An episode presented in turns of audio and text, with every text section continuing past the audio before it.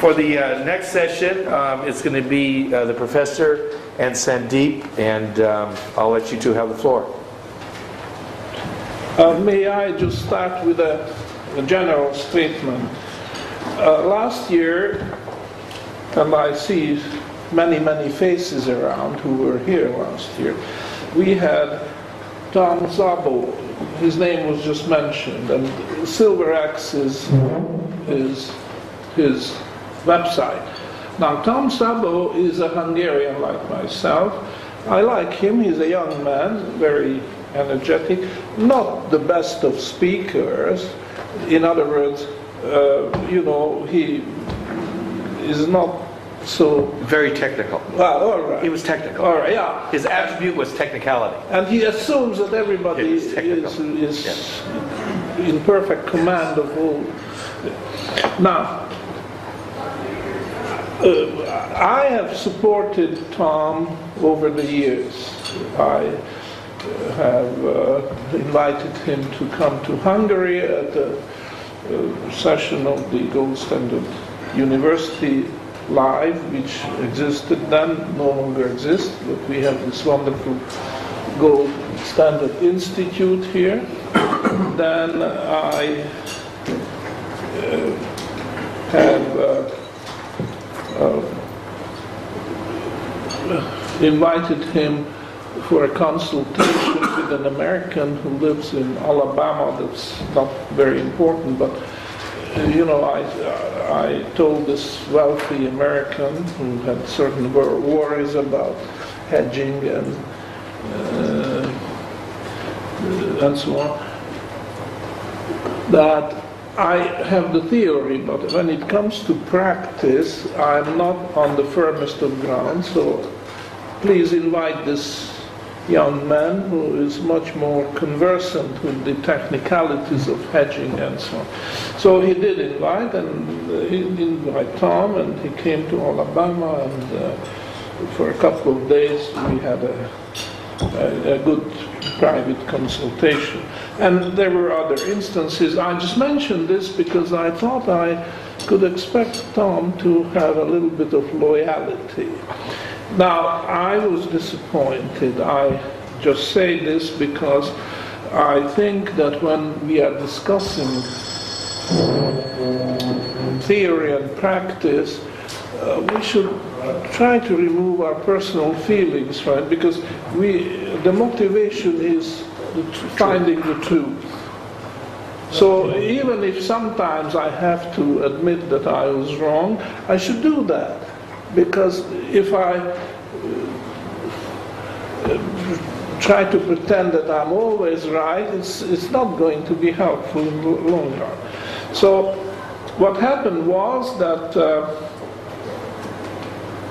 Sandeep spotted the backwardation in December last year and he communicated it to me and I looked at it and uh, I, uh, I liked the uh, argument which Sandeep produced to support this and went ahead and published several articles on the internet uh, announcing that we have a backwardation.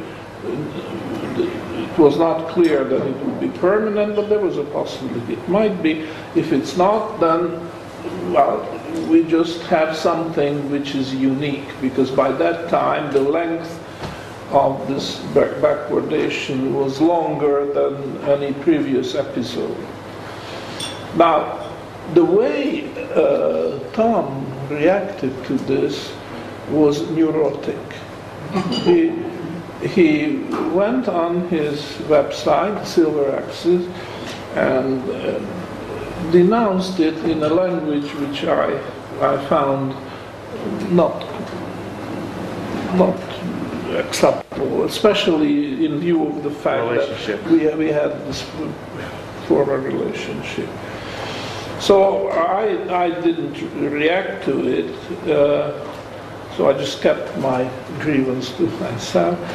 But Tom lives in California, San Jose, and I was hoping that when I went, uh, I was going to go to San Francisco to give a course at the San Francisco School of Economics in July. So I was hoping that uh, we could get together, just a few, I don't know, less than 100 miles, San Jose from San Francisco, and we could just uh, uh, shake hands and everything. I didn't even get a phone call from him. No, I didn't feel like taking the initiative. He, he was younger and so on. Um, so I'm just, uh, I just thought I had to report this to you so that you know. Uh, I, I can recommend Sandeep's research without any reservation. I have studied it. I have compared it with uh, what uh, Tom had to say, uh, already criticized by Sandeep in the earlier talk this today, uh, that Tom is taking theoretical midpoint of the uh, bid and ask for the future and the theoretical midpoint of the bid and ask of the spot and takes the difference and that's the basis. Now the problem with this is that as in the words of Sandeep, which I find admirable, this is a non-actionable trade. It's a theoretical construct, con, uh, construction which has no practical application because nobody will sell you the future at a theoretical midpoint, and nobody uh, will buy gold from you at a theoretical midpoint. You have to have a concept which is actionable, and then you can build a theory on it. The, the, you, otherwise, you are building on quicksand. So that's my base, uh, basic uh, criticism about Tom's construction. I command Sandeep, this is his idea, different, the, the concept of carry and de-carry. This is, this is a brilliant idea. It goes directly to Carl Menger, who in the 19th century introduced this concept that the market never ever produces one single price. It has to be at least two prices, the bid and ask, the lower uh, bid and the higher ask price. And it hardly ever happens that you buy and turn around and sell at the same price. So this idea of a monolithic uh, price is completely unreal. It, you cannot develop a theory. So this is this uh, is what has motivated my own work, and I was very pleased to see that Sandy took it a great step ahead when he introduced this uh, concept in the uh, discussion of the basis and the uh, problem of backwardation and contango. And uh, well, can we say that today we made history because we introduced the other term? You see, the, the same idea, basis, monolithic concept.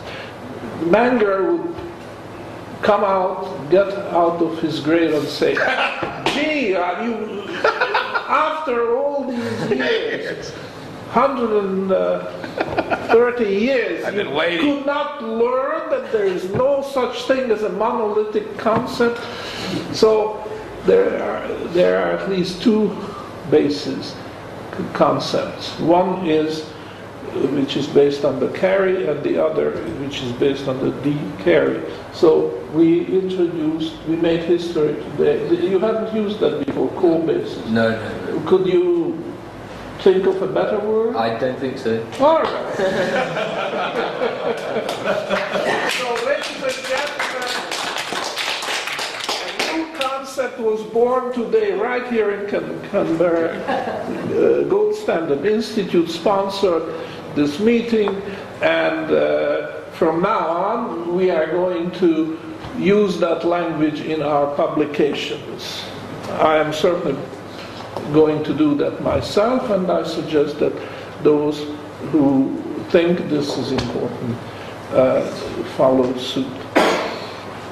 So with this, we open the, we are, we are planning to have a dialogue here. Okay, I ask questions, Sandy answers, and then vice versa. So I ask the first question, which is connected to his earlier talk. We are expecting an event which hasn't happened, but we are fairly convinced that it's coming. We don't know when. The question is, uh, this event is the permanent backwardation of gold and silver, which means that the basis falls to a negative value, which is already so deep that there is no chance for the basis to bounce back to a positive territory. So the question is this what kind of configuration of the bases and the co-basis could uh, give an early warning that this uh, permanent backwardation is imminent? One he already mentioned, but there are others. So my question to you, Sandeep, is could you repeat the first one which you already explained, and what other configurations of the bases and the co-bases would be as a, a good signal? I think I'll go up to the uh, whiteboard. Um, from The, the eraser is there. the, the old presentation, there was one chart. Where is the eraser? Ah.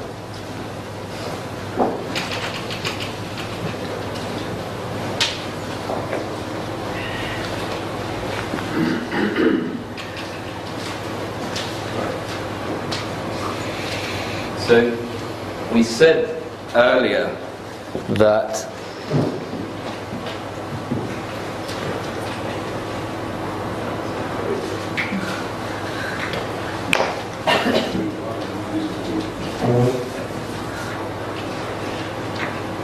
basis and co-basis.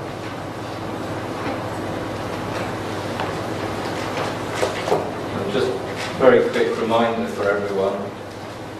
The basis was ca- calculated as the uh, future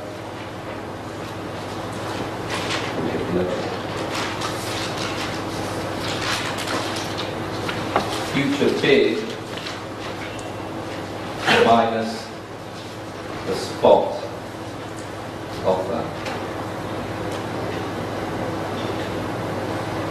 And the co-basis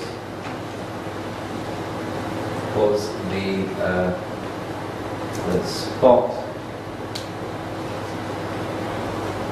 bid minus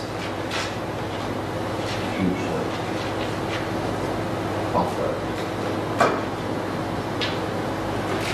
And we said that in a normal market,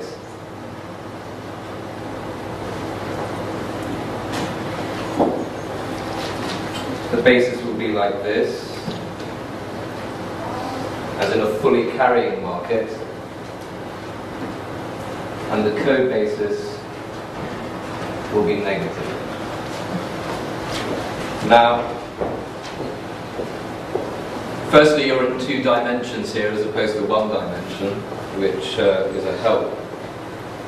But there are many different ways in which the interaction could, could happen before you go into permanent backwardation. So, what could happen? First clue, the obvious clue the most obvious clue is obviously if the co-basis goes positive. But there are interactions that can happen which might lead and be a precursor to the co-basis going positive. So you could have that the basis starts falling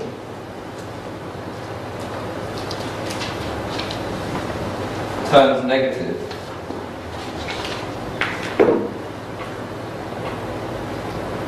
but there is still no actionable profit on the co-basis spread. so the basis starts falling, is one clue, independent of what the co-basis is doing. Now, that is scenario one. Let's label that one. So another scenario two.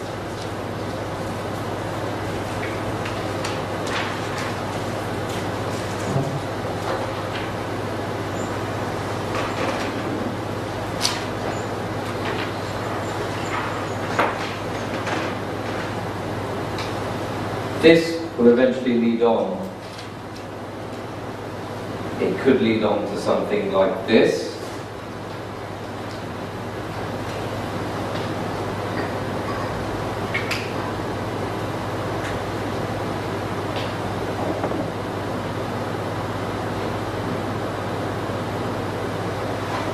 where there is still no actionable profit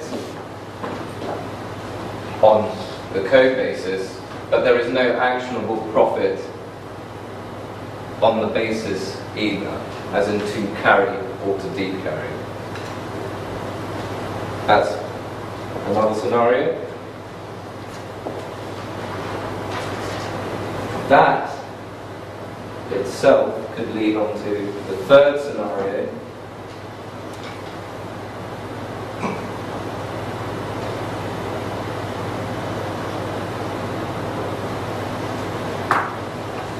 which is this.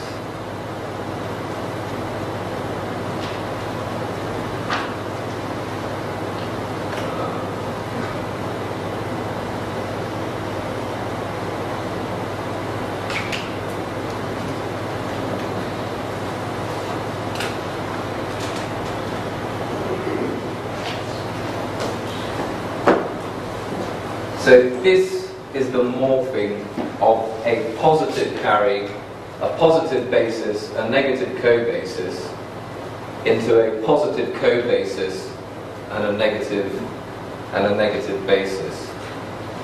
So what are the clues to watch out for? Well, the carry falling, the basis falling, both being negative. Now, this is the final outcome permanent backwardation. But if we see the topology of the curves remaining, let's say from that position which we are at the moment, with this,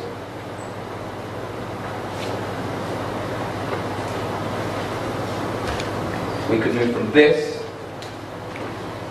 and be in a state where we are in this form for a lengthy period of time, you know, where you can't actually action a uh, trade by the co-basis, but you cannot carry it either. So that would be your first clue that you're going to be getting into a situation of permanent backwardation, or maybe not a permanent backwardation, but at least a backwardation. If you resort from having a state like this to this. Now, the move to this, as we had in December, was not permanent because we moved from this state to this state to this state very, very quickly in December. And after June, sorry, after, after January, we remained in this state. So it could revert back to either that state again, or it could revert back to that state. So it turned out that it actually reverted back to the first state without going back to the third state. So is that clear to everyone? Yeah? So there there, there, there are three different topologies that you should watch for. This one, the regular one, let's call this regular.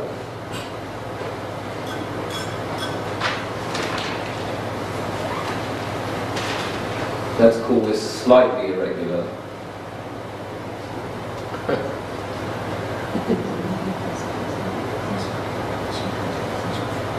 and call this irregular proper. Irregular proper. Oxymoron.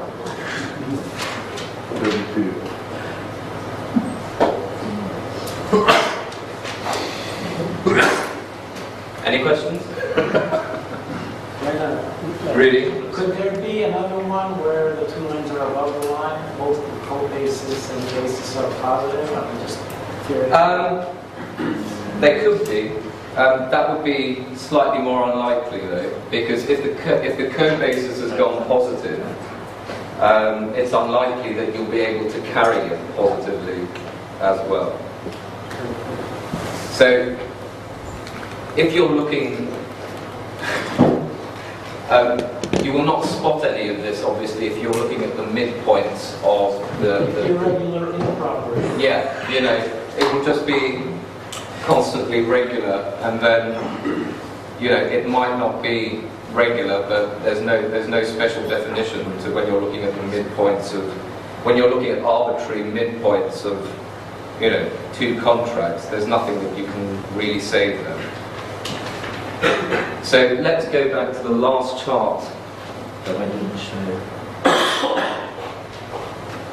Yeah.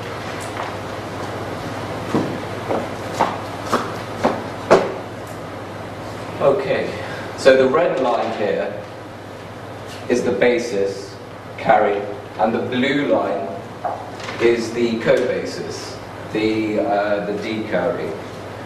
So you can see here, this is March time, just after we'd had the uh, the correction, uh, just after the December backwardation. Both of them were still very negative.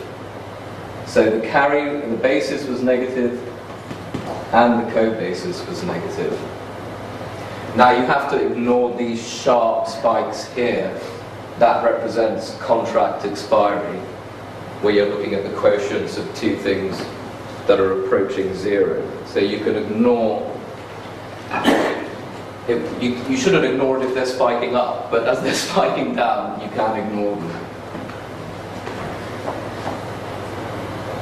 So you can see that the market was in the slightly irregular form all the way here. Okay, I need to add a, a little addendum to the slightly irregular. Let's call it 2A.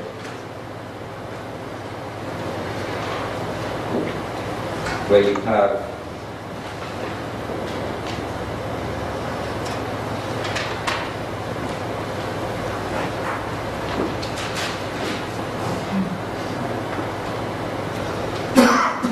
that. So you can either have basis above the co-basis or the co-basis above the basis. Both in negative territory. So you can see that it was actually quite psychotic, the gold market, as long as you're excluding the contract expiries.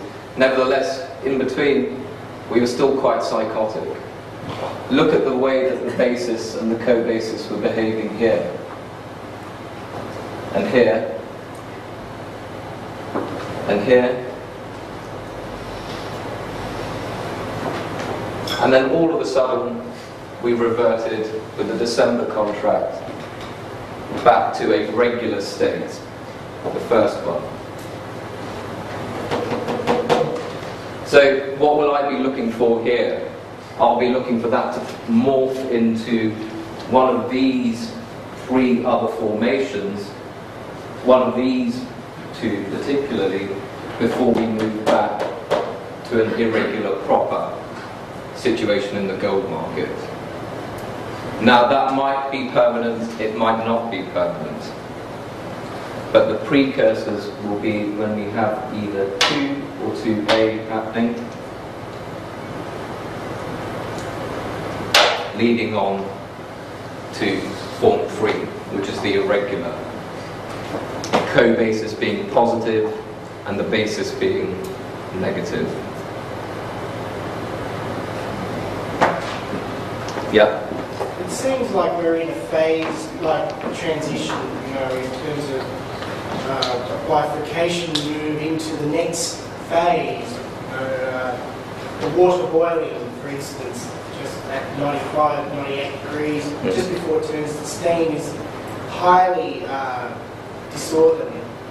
And it seems like that, that's what's happening now. It did seem like that. from this slightly irregular, which could actually move in back into the regular, which had Mm. did happen, but this toing and froing between regular, slightly irregular, and irregular proper. Mm. Um, There is no irregular proper. In this cycle for a while before it moves to that permanent backwardation phase. Now- There is no irregular proper on this graph here, apart from That's right. That period, period before, yes.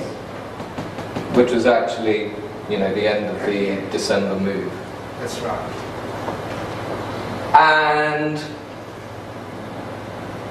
you could argue a bit here, but it didn't last very long.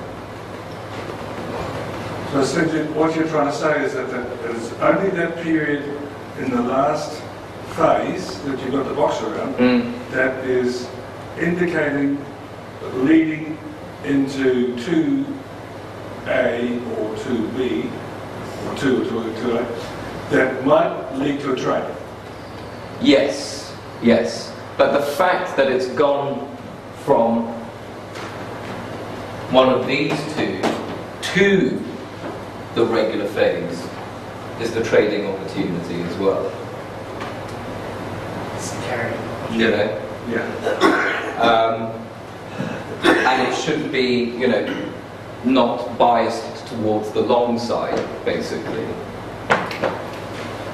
Because a sustainable rally will have the opposite occurring at some point in permanent acquisition.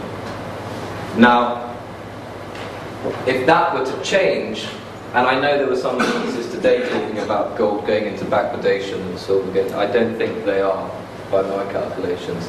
If that were to change, then the stance would change because we would obviously go from a regular state to a quasi-irregular state and maybe an irregular state proper, but we aren't doing that just yet.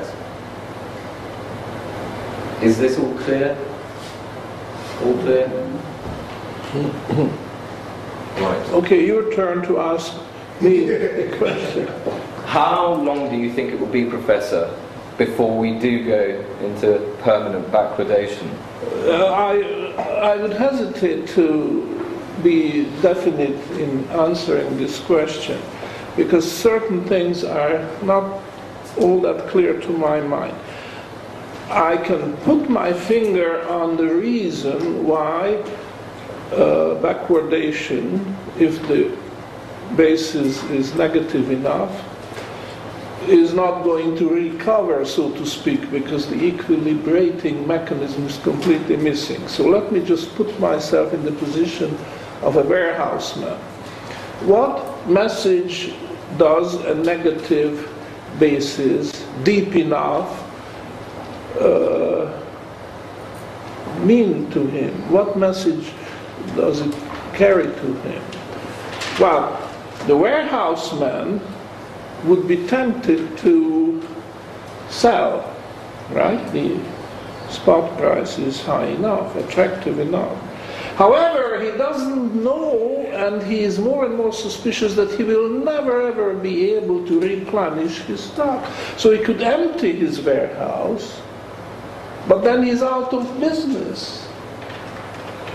So, in other words, he will be forced to become, so to speak, a speculator. Because you see, all warehousemen work on the principle that they sell on condition that they can replenish their warehouse. I mean, what good is it to sell if that is finishing your business for good?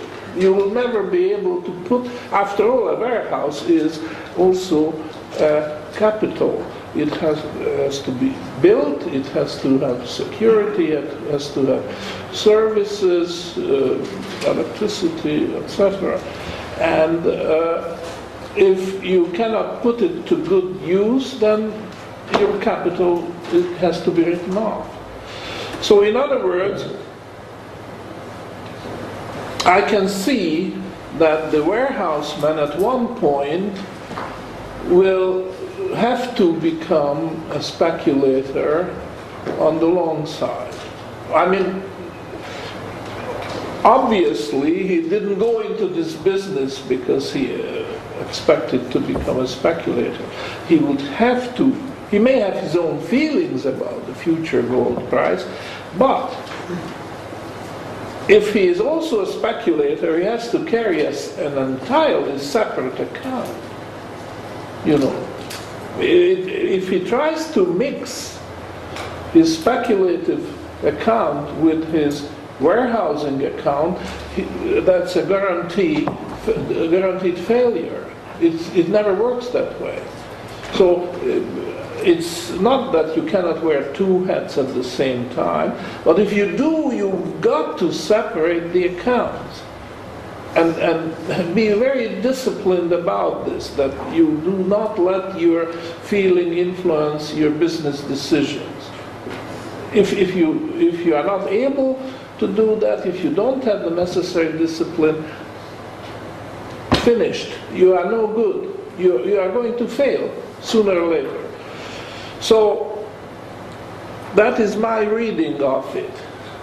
That the warehouseman in the gold business is a kind of uh, schizophrenic enterprise. Schizophrenic because he knows that he has to separate these two, the business of warehousing and speculation, but he is forced by the circumstances, which is this long term vanishing of the basis, as far back in history as we can take it, 1971. It's, there's no two ways about it. This is what the message is that the uh, permanent backwardation is coming. So he knows this, but he doesn't want to be schizophrenic, yet circumstances. So I can see that he will resist, and he tries to be as disciplined as possible under the circumstances. But something has to give as, as, as the basis keeps falling. And, and that's psychology, and I'm sorry, I, I don't know how to make a psychological connection. I, I disagree a little bit because to me, I do not think there are any pure warehousemen in gold. The, the, the bullion banks, or indeed even the mint, not that we would arbitrage this, but all that warehouse gold, they're running two businesses. They, they can use that warehouse to do warehousing, but they also use it to do allocated storage. So when there is no opportunity for them to carry and make a profit, they will still be recovering their uh, storage costs from the pure allocated, which are the people who are long and not looking to sell at all. So I think that they're not out of business. They're, they're in some sense, and that leads to the next thing, which is if you've got a vault and you've got a whole lot of allocated people in there paying storage fees, then your costs of running that vault are covered. And that means that the cost of actually storing any of your own gold for the purposes of carry is free. So there's actually no cost to carry apart from funding cost for a warehouseman because their operational costs are covered by those who are repairing the system doing allocated storage at 1% or whatever. I, I see a little confusion here, so let's clarify. what constitutes a warehouseman? Is, is a warehouseman somebody who rents out storage space with security and so on to private customers? Or he, is he a man who keeps an inventory with the purpose of buying and selling? Uh, or, or is it a mixture? I'm suggesting it to you that if it's a mixture, the successful warehouseman would have to separate these two uh, activities completely. Because if he uh, mixes them up, then uh, you, then he cannot say that this arm is profitable, this arm is making a loss. So in order to be able to say that the, uh, the operation is profitable, you've got to make that separation. Well, that's true, but I, but I think that in practice, what um, would happen is that the capital decision to build a vault it would be based on the more stable revenue, which is allocated storage, and the cream to the revenue would be the ability occasionally to do a carry and to operate in that market. But you know, the business model would be: I'm going to build this vault and spend this money, you know, based on based on the more certain revenue, which is I know there are always people wanting to store allocated gold at one percent. That's a good stable revenue that pays for my vault, and decarry opportunities are profit, a cream on top of that. And whether they come or go doesn't affect. Doesn't mean that I suddenly out of money and I have to shut my vault and my kids don't have any um, any food. So I think they do mix it up. Um, in some sense. I think that I would I would define a warehouseman as the person strictly who buys and sells forward, not in yeah, that's that my is the feeling. definition. That's of a my warehouseman. feeling. If I mean, I'm not saying it's impossible to carry Mm. on according to uh, Bron's model. It is possible. But if you don't have the discipline to separate the two activities, in the long run you cannot be successful. In other words, uh, for accounting purposes, you've got to consider the two as separate businesses, okay, under the same ownership. But that's like you own a, a bakery and you own a slaughterhouse at the same time. That's possible. But if you start mixing up baking bread and uh, you have a bloody, bloody outcome. That's my feeling. Now, I've never been a warehouseman, and I'm just thinking over, put, trying to put myself in the position, and I've studied the same problem quite extensively in a different context. Glass-Steagall, the, the name came up one of these days. You see, that was a good good legislation in the 1930s because it separated commercial banking from investment banking. You see?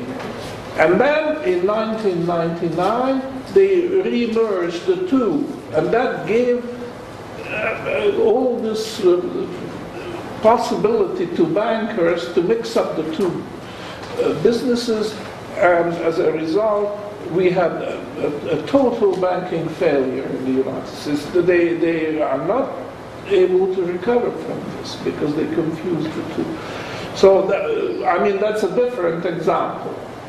But it shows the principle which is underlined that sure, some banks will have uh, even more than two arms. They will have a savings bank, they have a commercial bank, an investment bank, and maybe even a mortgage bank, but they have to be kept in watertight, separate compartments. Because once you start mixing, it's an invitation to disaster.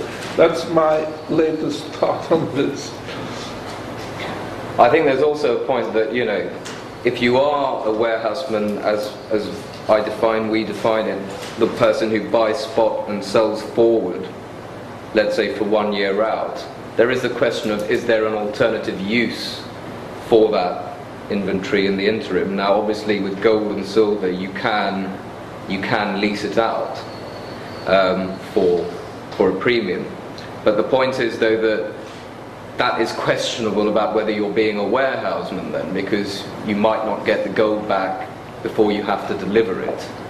Um, and this goes all the way back to sort of Roman contract law about the very same thing. You know, if someone is depositing their money for a period of time, are they allowed to do something with it in the interim? And the law said no, basically, you can't. Okay, let me ask the next question.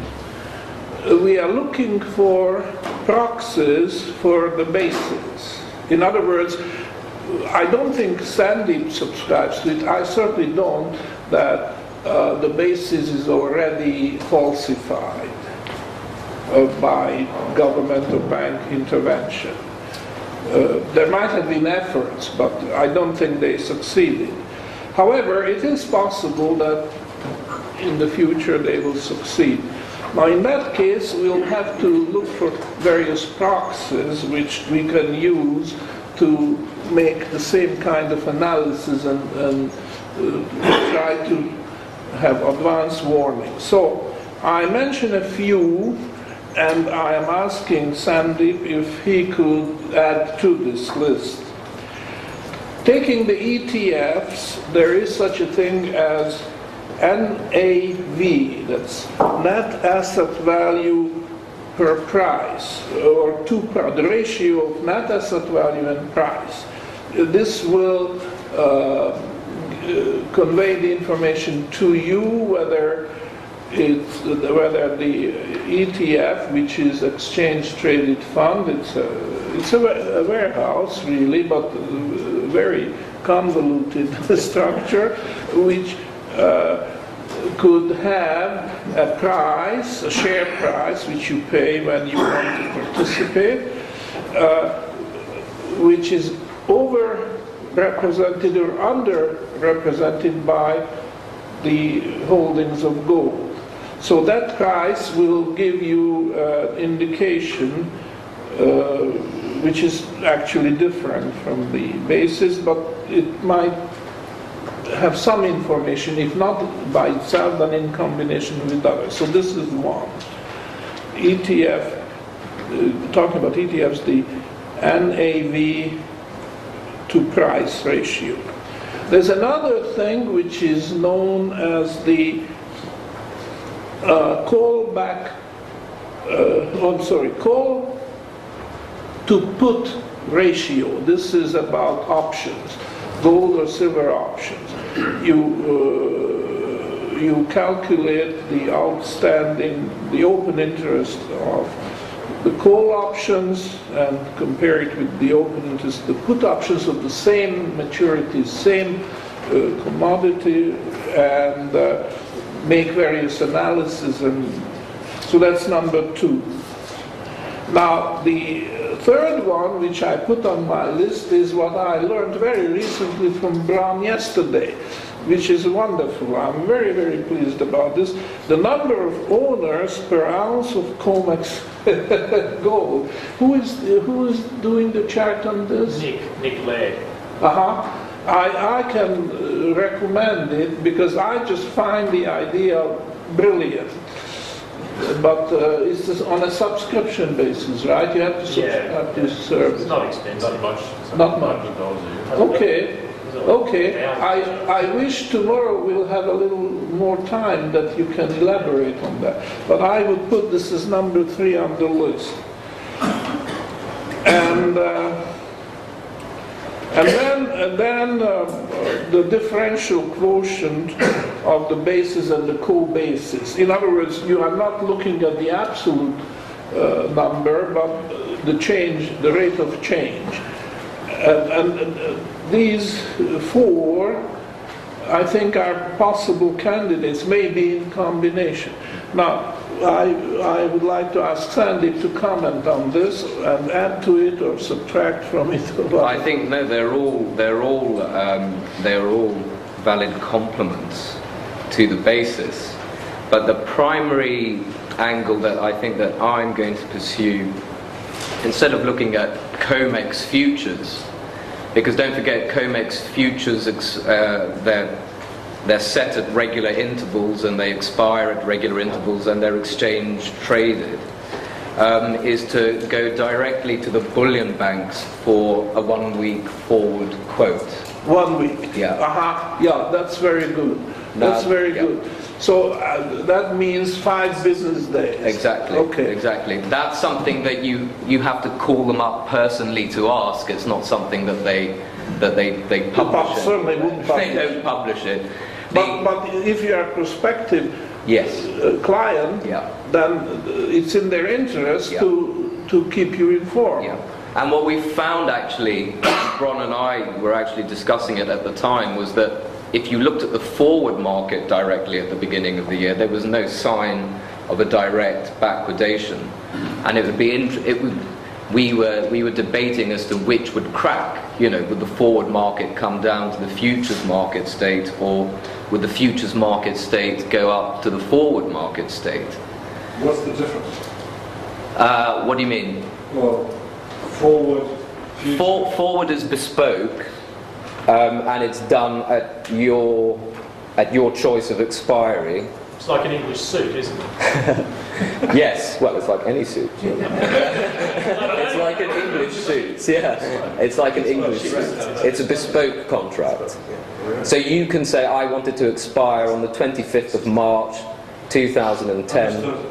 You know, um, the point about it is that when you're looking at one week forward rates, and they give you the spread that's involved in that quote as well. When you're looking at one week forward rates, you don't have to deal with this annualization problem that you have with COMEX futures. So you have a consistently good and clear time series, really. How often do you update this? Do you get a daily quote for a week forward, or do you do it weekly? Um, you would get a daily quote. Yeah, you'd get a daily quote. Yeah. Yeah. Yeah, this is off it a little bit, but A, i- is there any robust data currently collected about how many futures contracts are required to be settled in physical? And is that possibly a proxy that could be an interesting data point?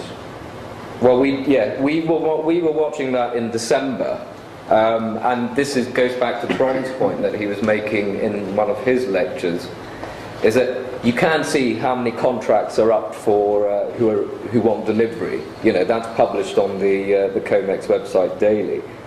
But the point is though that if Deutsche Bank is calling on HSBC for a thousand ounces or ten thousand ounces of gold, it just goes from one end of the vault to the other. You know, so there's no actual gold leaving the system, Which is, which is the more important, which is the more important. proxy? Yes, And there is no data on it? there is no d- data on it. Is there any way, to- there- there's no way to actually get that data, is there? Uh, no, and I don't really want to phone up and ask them for that kind of data. Is that into the SOS range? Yes, yes, basically, basically. I imagine you just see total warehouse stocks, you know, registered eligible and sudden, you know, just in a sharp downtrend, you know, which we didn't really see in uh, in December. We saw the contracts up for tender increasing, but the actual ware, the total level of warehouse stocks, there was no, there was no No run. no run, basically. So, so is what we're talking about related to the chart we saw yesterday where we saw that, that, um, that, that stock, stocks in the warehouse is, has been coming down since 2000 or is that something different? Um, that was that was Bron's chart, was it? Which ones are you looking at? The, the registered stocks. Yeah. Um, Yeah, but that's only stuff that's put against a contract. I think you need to look at the total amount that's in that system and whether it's coming in or going out, really coming in That's the only thing that matters.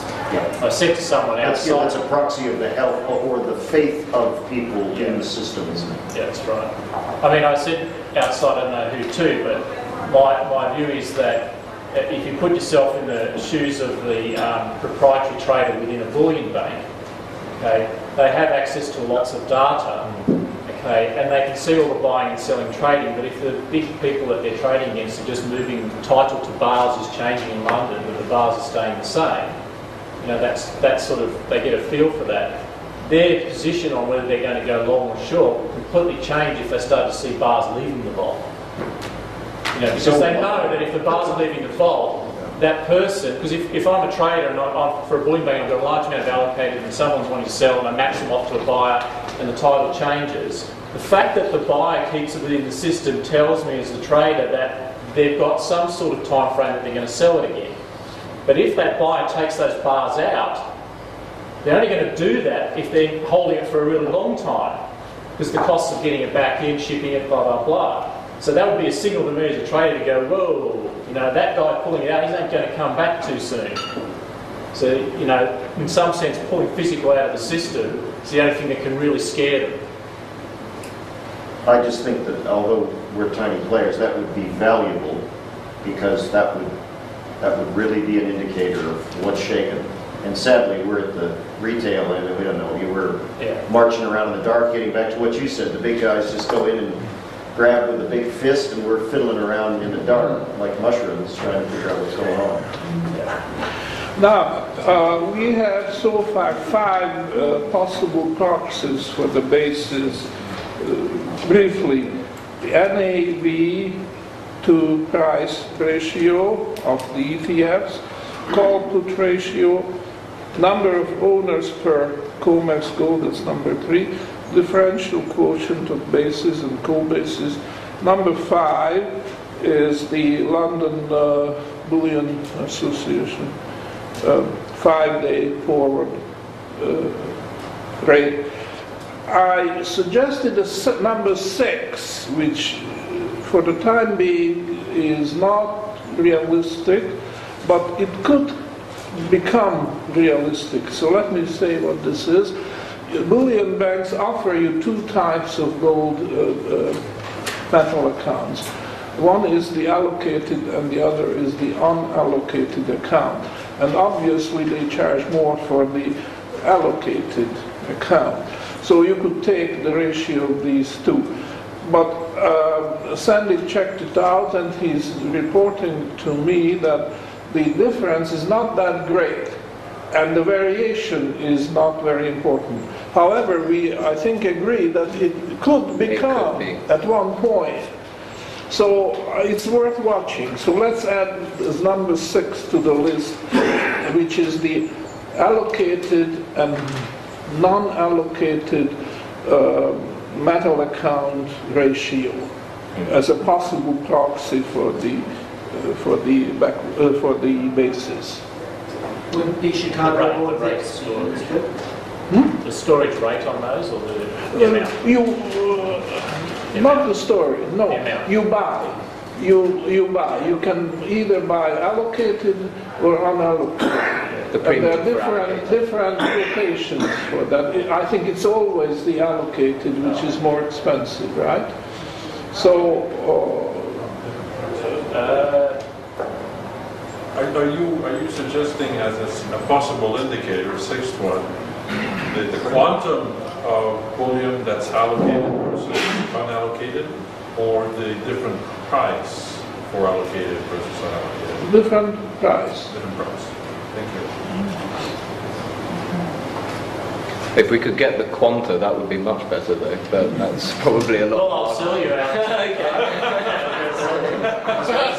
Is that free to air?